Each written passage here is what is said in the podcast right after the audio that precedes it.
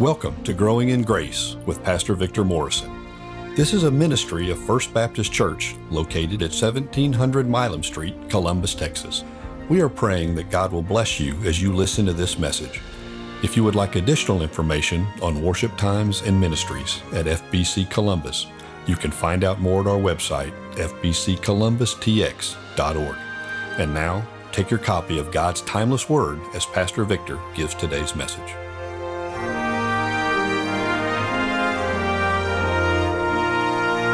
Welcome back to Growing in Grace.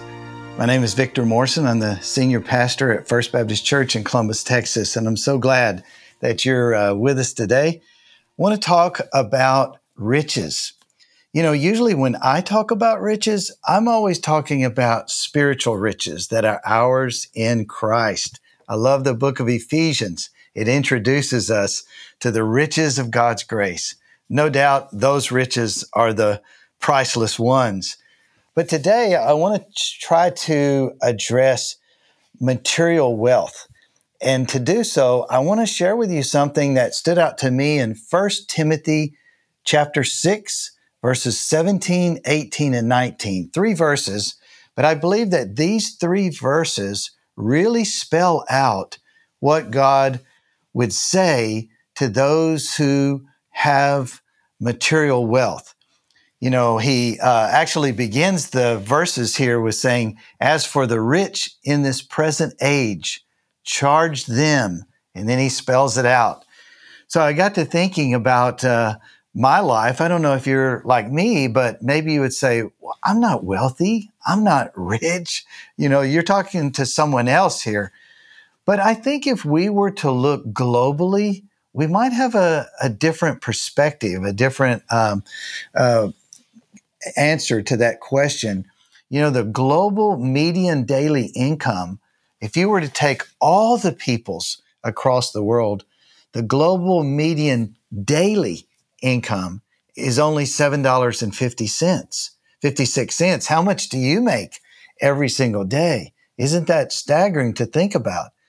If you were to sort of stretch it out and say, okay, let's look at a whole year the average global personal income, counting all the peoples of the world, would come to about $9,733 per year.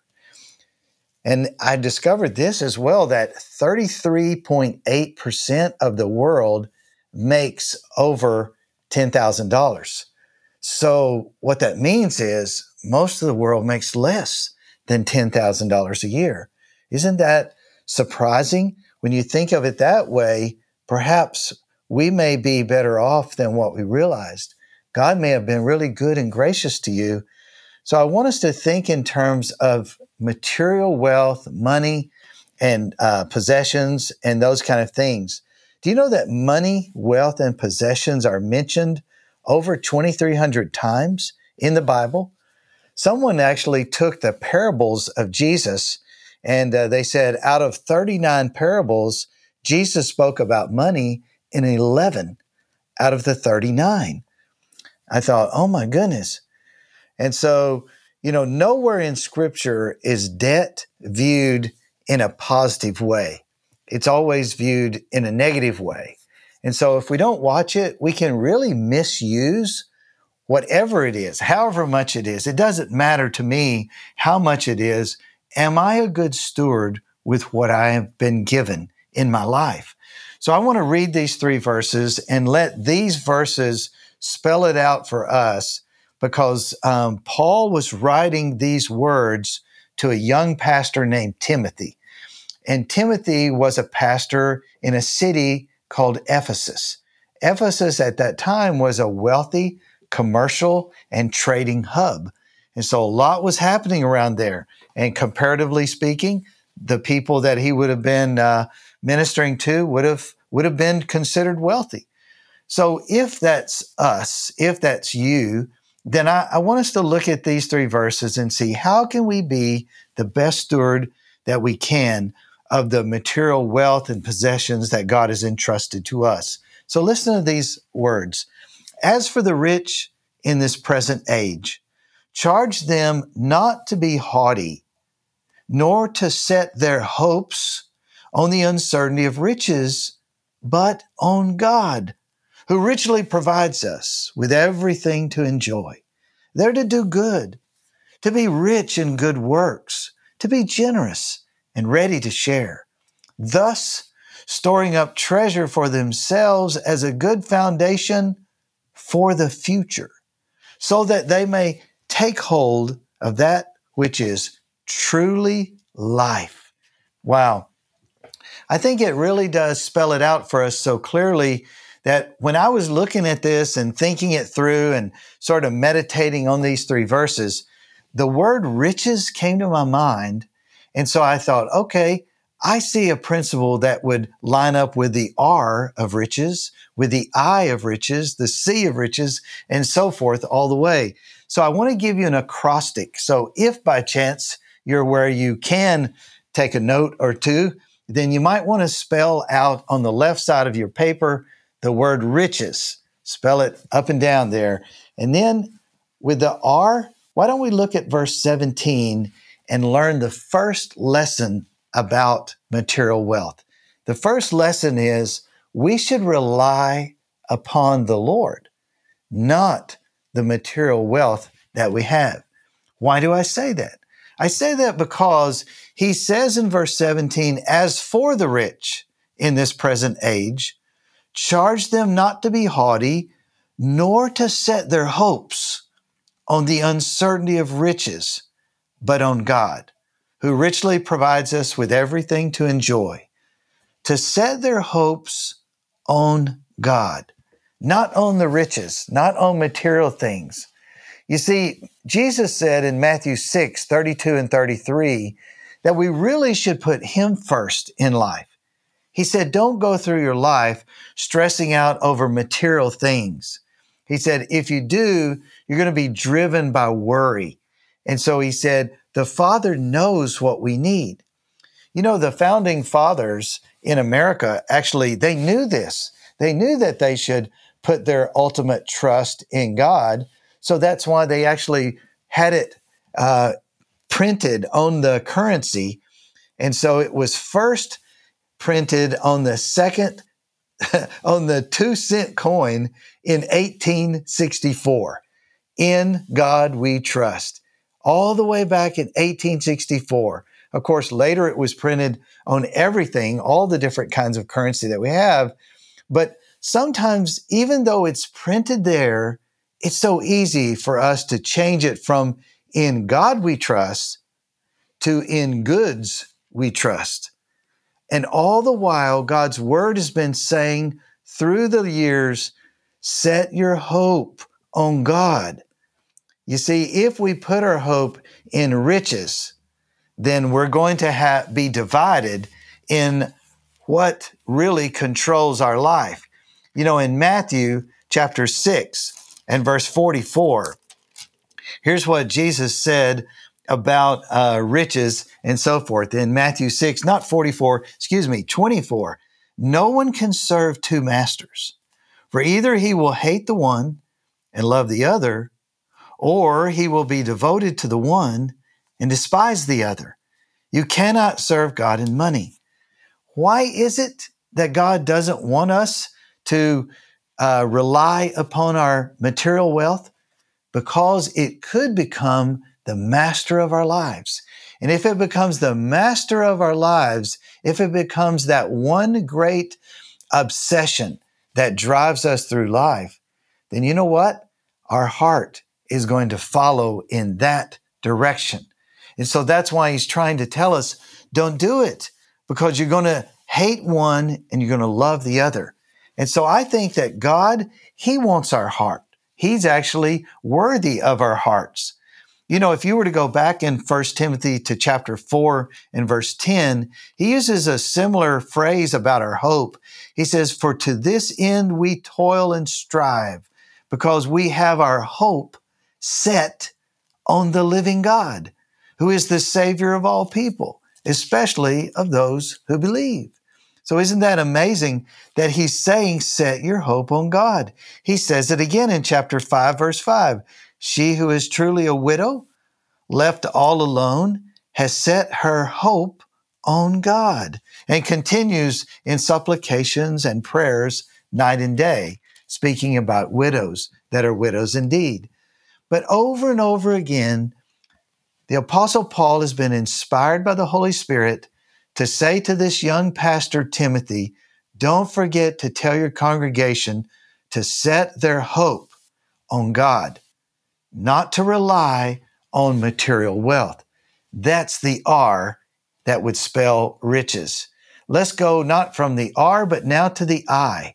Rely upon the Lord is the first principle. The second principle is invest in eternal ventures.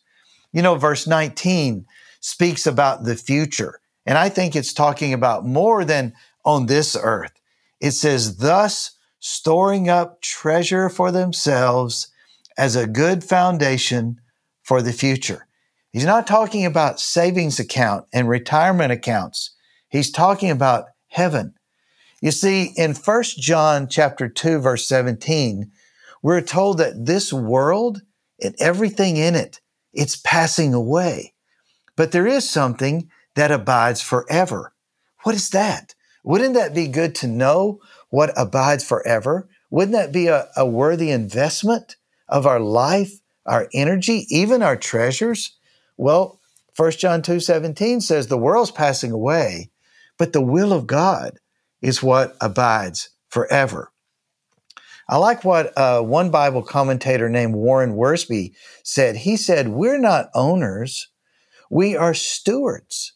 You see, that's why it's so important because over there in Matthew 6, where I was reading from just a minute ago, just a few verses uh, before that passage in verse 19, he says, Do not lay up for yourselves treasures on earth where moth and rust destroy and where thieves break in and steal but lay up for yourselves treasures in heaven, where neither moth nor rust destroys, and where thieves do not break in and steal. For where your treasure is, there your heart will be also. Do you see why God wants us to invest in eternal ventures? Because of two things. One is everything on this earth is not eternal. And so there's a permanence principle that God doesn't want you, He doesn't want me to waste our lives for things that are going to burn up. He also is concerned about what pulls our hearts. So wherever our treasures are, that's where our heart's going to be. And so God's saying, I want your heart to be after me in my kingdom. That's why Jesus said in Matthew 16, 26, what is a man profited if he gains the whole world and yet loses his own soul. Do you see what he's doing? It's like Jesus is taking one of the old timey scales. Remember those two balancing scales where you have one platform on the left and one platform on the right, and they're all tied together with this uh, central beam that goes across the top of the scales. Well, if you were to put all of the world's wealth on one side it would weigh it down for sure. I can't even think of a scale that would be that big, but let's say that happened. But then you put one soul, Jesus said, on the opposite side. And you know what he's saying? He's saying that that side of the scale actually in his eyes weighs more than all the world. What is a man profited if he gains the whole world and yet loses his soul? You know, that's why Jesus came to die on the cross for you, friend. Your soul is so important to him that he says, You're more important to me than all the world's gadgets and all the world's treasures and all the world's money. Well, why don't we move from that second principle of investment in eternal ventures and move down to the C that spells out the word riches? The C stands for character counts. We hear that a lot, don't we? Well, in verse 19, it was written by the Apostle Paul to Timothy long ago when he said, Thus storing up treasure for themselves as a good foundation for the future, so that they may take hold of that which is truly life. It means genuine living. It means authentic living.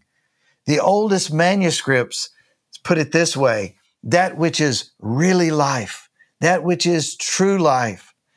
You know, the present life can be so, I don't know what you would say, but kind of showy, can be so uh, surface level and not deep.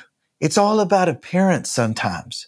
But I think that God has called every follower of Christ to be about something that is much deeper than all the shallow things of this world. You see, the life which is life indeed, the life which is worth living, that is what character is all about. It's when we learn that there are some things that money can't buy. So I would say, even when you're making money and saving and doing all those good things, make sure that you're also saying, you know what? I don't want these things to take away from my character. I want to be a man. I want to be a woman. I want to be a student of integrity. Let's move to the H of riches. The H of riches would spell out humility, humility toward other people. Right off the start, the Apostle Paul says to Timothy, As for the rich in this present age, charge them not to be haughty, nor to set their hopes on the uncertainty of riches. Do you know why we shouldn't be haughty?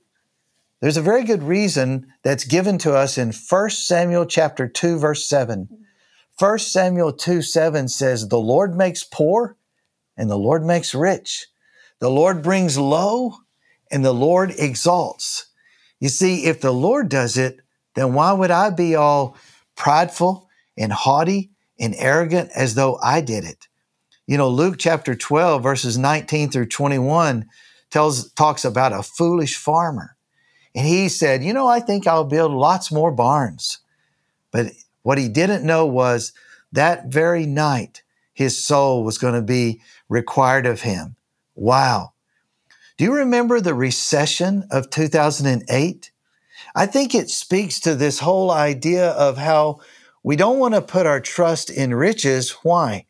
Because it says they're uncertain, the uncertainty of riches. The recession of 2008, $3 trillion were gone from people's retirement accounts, investments, all within six months.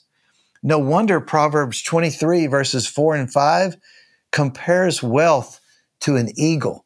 And it says, Wealth can sprout wings and fly away, just like an eagle.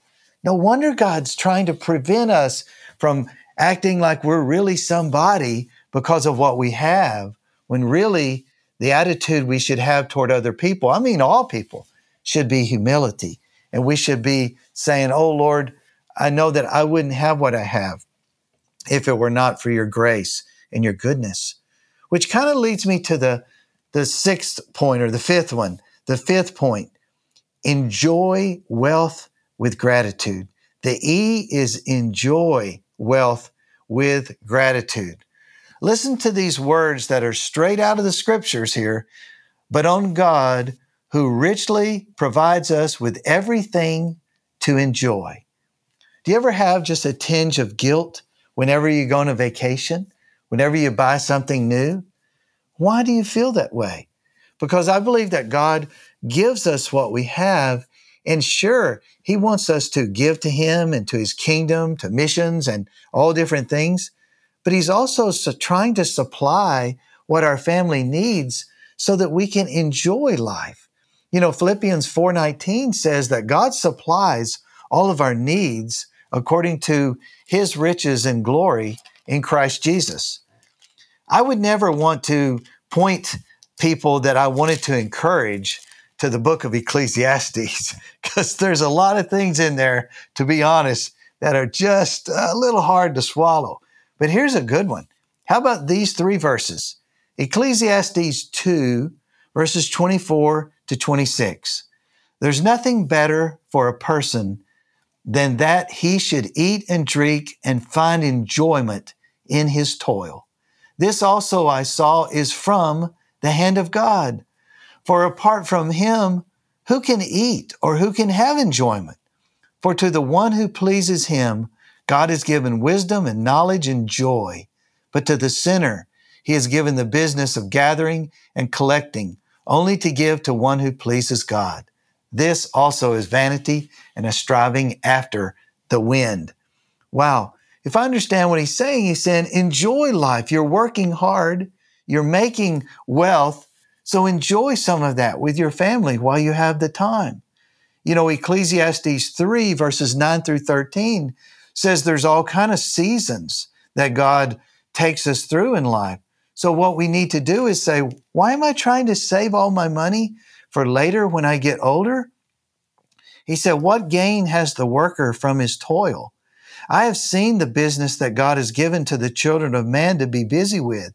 He has made everything beautiful in its time. Also, he has put eternity into man's heart, yet so that he cannot find out what God has done from the beginning to the end.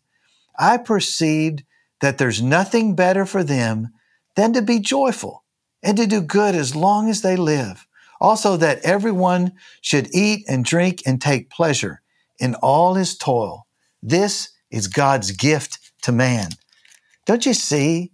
God provided us with what we have, and He would want us to enjoy some of those things.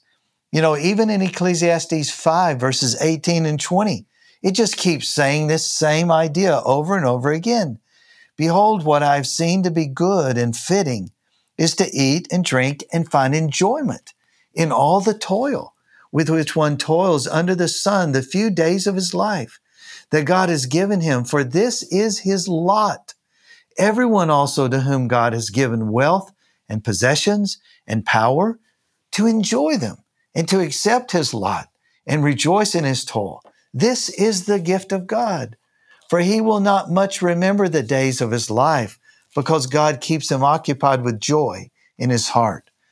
You see, I believe God wants us to give him thanks and to say, thank you that I can go on a vacation with my family.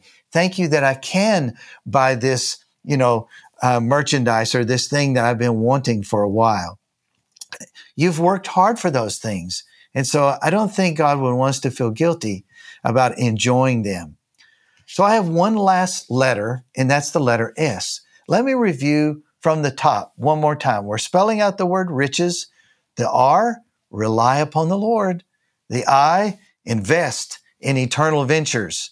The C, remember, character counts. The H, humility toward others. The E, enjoy wealth with gratitude.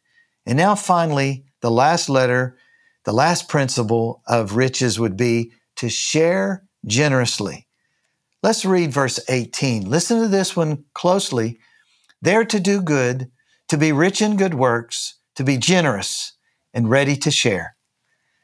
You see, I'm not just going to work hard just for myself so that I can just keep everything for me and me alone. I'm going to share. You know, in the New Testament, have you ever noticed how many people were generous? For example, in Acts 4, Barnabas. In Acts 9, Dorcas. In Acts 10, Cornelius. In Acts 16, Lydia. In Acts 17, Jason in Acts 18, Aquila and Priscilla. There are actually several generous people. I believe that when someone becomes a follower of Christ, there's a certain measure of generosity that should characterize them because God has been so kind and so generous to us. So it makes us want to share some from what God has blessed us with. Have you ever heard of a place called Hutchinson, Kansas? Perhaps someone listening is from Hutchinson, Kansas, or maybe you've been there. I didn't know where it was, but apparently there's a restaurant in Hutchinson, Kansas. And there was a waitress who worked there at the time, and her name was Cindy. And she knew this customer. He had been in several times, and he always gave a very generous tip. But on one particular day, he gave an incredibly generous tip. She couldn't believe it when he left the tip for his $26 meal and it came to a total of $10,000 in cash that he left on the table for his waitress and said, This is not only for my meal, this is for you. May God bless you. Can you imagine that waitress? How I wonder what God did whenever she received that. I wonder her reaction whenever she realized, I've never met anyone in my whole entire life that was that generous to share like that. Wow. That's incredible, right? You know, I'll never forget when I came to uh, Columbus, uh, I came from the mission field, and there was a man who uh, was here. He served as a deacon. I'm not going to give his name, but I, I love this man dearly still. He no longer lives in Columbus, he's moved away, but he let me borrow his Suburban. And so I, I was so thankful because my wife and I that way could each have a car. We had a caravan and he let us use the Suburban. But you know what he did? When I said to him, Hey, we've been driving your Suburban now for two months. I need to return it to you. Thank you so much for letting me borrow it. He said, It's a gift. My wife and I have talked. We've prayed. We want you to have that as a second vehicle. That's our gift to you. I couldn't believe that anybody would be that generous. What is it that God has opened to you? Is there some door that you would say, there's somebody I can bless and be kind to, be generous to, or maybe a ministry, perhaps a missionary or something like that? Just remember, we should say, God, I want to be a good steward of what you give, you have given to me. So let's pray together and let's ask God for wisdom, for direction in how each of us can be good stewards in handling whatever amount of riches that He's given to us. Would you join me in prayer? Lord, thank you so much for these words in 1 Timothy 6, verses 17 through 19.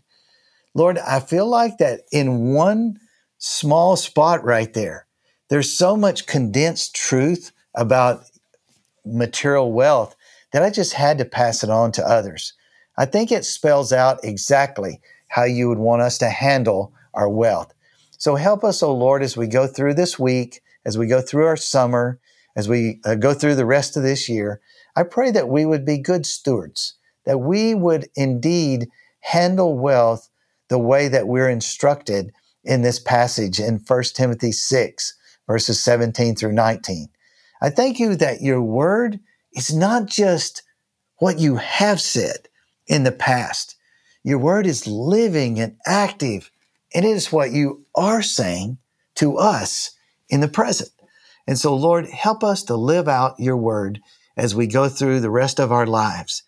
However much you entrust to us, whether we consider it to be a lot or little or somewhere in between, may we be faithful with what you've given to us. Thank you most of all for the riches of your grace that we receive in Christ.